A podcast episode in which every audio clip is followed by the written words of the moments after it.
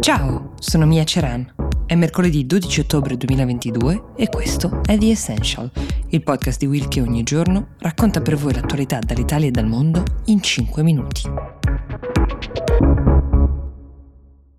Hey, it's Ryan Reynolds and I'm here with Keith, co-star of my upcoming film If, only in theaters May 17th. Do you want to tell people the big news?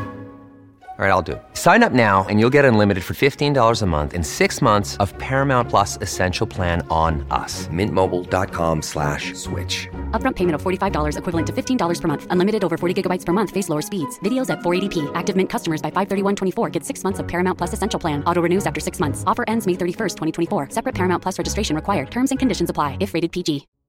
È un caso piuttosto curioso quello che vi racconto in apertura oggi. Mm, si tratta di discriminazione ai danni di uomini. La storia viene dalla Svizzera, anche se a sancire che si trattasse proprio di discriminazione è stata la Corte europea dei diritti umani. Di cosa stiamo parlando? Attualmente la legge in Svizzera garantisce alle mogli che dipendevano dai mariti e che rimangono vedove una pensione per il resto della loro vita. Ma lo stesso diritto è garantito agli uomini vedovi solo nel caso in cui ci siano dei figli minori della coppia da mantenere. Il concetto alla base è chiaro, la legge è stata scritta quando era abbastanza scontato il fatto che nella quasi totalità dei casi fosse il marito colui che portava lo stipendio principale in casa, quindi a tutela di fatto del genere femminile, ma non è stata mai aggiornata e questo è bastato perché la Corte europea dei diritti umani decidesse che di discriminazione si trattava effettivamente.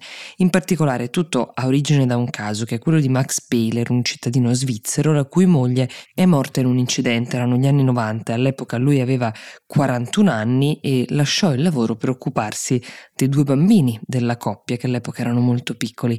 Manteneva il nucleo appunto con la pensione che lo Stato gli garantiva in quanto vedovo, ma nel momento in cui entrambi i ragazzi hanno raggiunto la maggiore età, siamo qui nel 2010, i pagamenti, come la legge svizzera eh, stabiliva, si sono fermati. Qualora il signor Behler fosse stato una donna, invece lo chiariamo, la pensione sarebbe durata a vita anche qualora non avesse avuto figli con la moglie deceduta.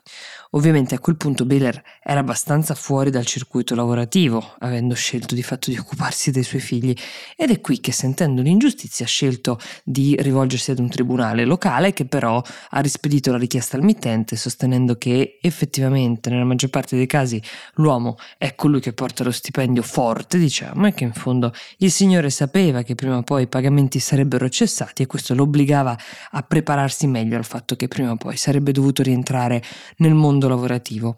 Da questa sentenza, abbastanza sorda ai cambiamenti sociali, ecco che Beler ha deciso di fare appello alla Corte europea, che invece non ha avuto dubbi, le cose sono cambiate e questa era una palese discriminazione a carico di un genere, quello maschile. La Svizzera ora è chiamata a risarcire Behler e altri vedovi come lui, dando loro tutto il dovuto che non è stato corrisposto negli anni, ma che sarebbe stato corrisposto loro qualora fossero state delle donne. Questa è una notizia che farà molto discutere in Svizzera, non solo ovviamente per il tema di discriminazione di genere, ma anche perché la Svizzera da diverso tempo, in diverse occasioni, ha avuto da ridire su quanto i giudici europei possano effettivamente o debbano intromettersi nelle faccende che loro considerano domestiche.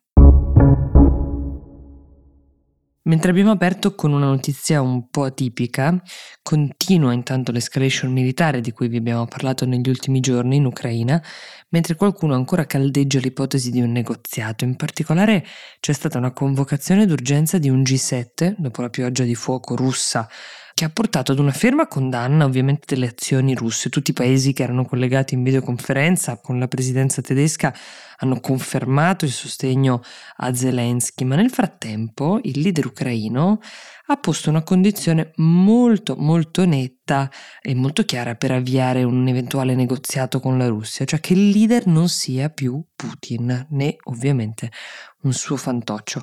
Allo stesso tempo anche Mosca lancia dei suoi messaggi, tra questi un segnale che potrebbe essere piuttosto importante, cioè l'apertura di un faccia a faccia tra Putin e Biden al prossimo G20 che si terrà a novembre a Bali. Chissà che non sia un modo di Putin di proporre una sua strada per il negoziato, magari consapevole della sua posizione che gradualmente si indebolisce, o forse, come sostiene qualcuno, si tratta solo di un nuovo modo per guadagnare tempo e permettere al suo esercito di riorganizzarsi. Ma quello più atteso intanto è sicuramente il faccia a faccia che si terrà già domani tra Putin e Erdogan, il presidente turco, che si è detto di nuovo disponibile a creare una strada per la mediazione. Si incontreranno i due proprio domani ad Astana, in territorio neutrale. Ricordiamo che Erdogan è in assoluto il leader di un paese nato con il miglior rapporto con Putin, anche se questa cosa per ora non ha generato grandi frutti sul fronte diplomatico. The Essential per oggi si ferma qui, io vi do appuntamento domani e vi auguro una buona giornata.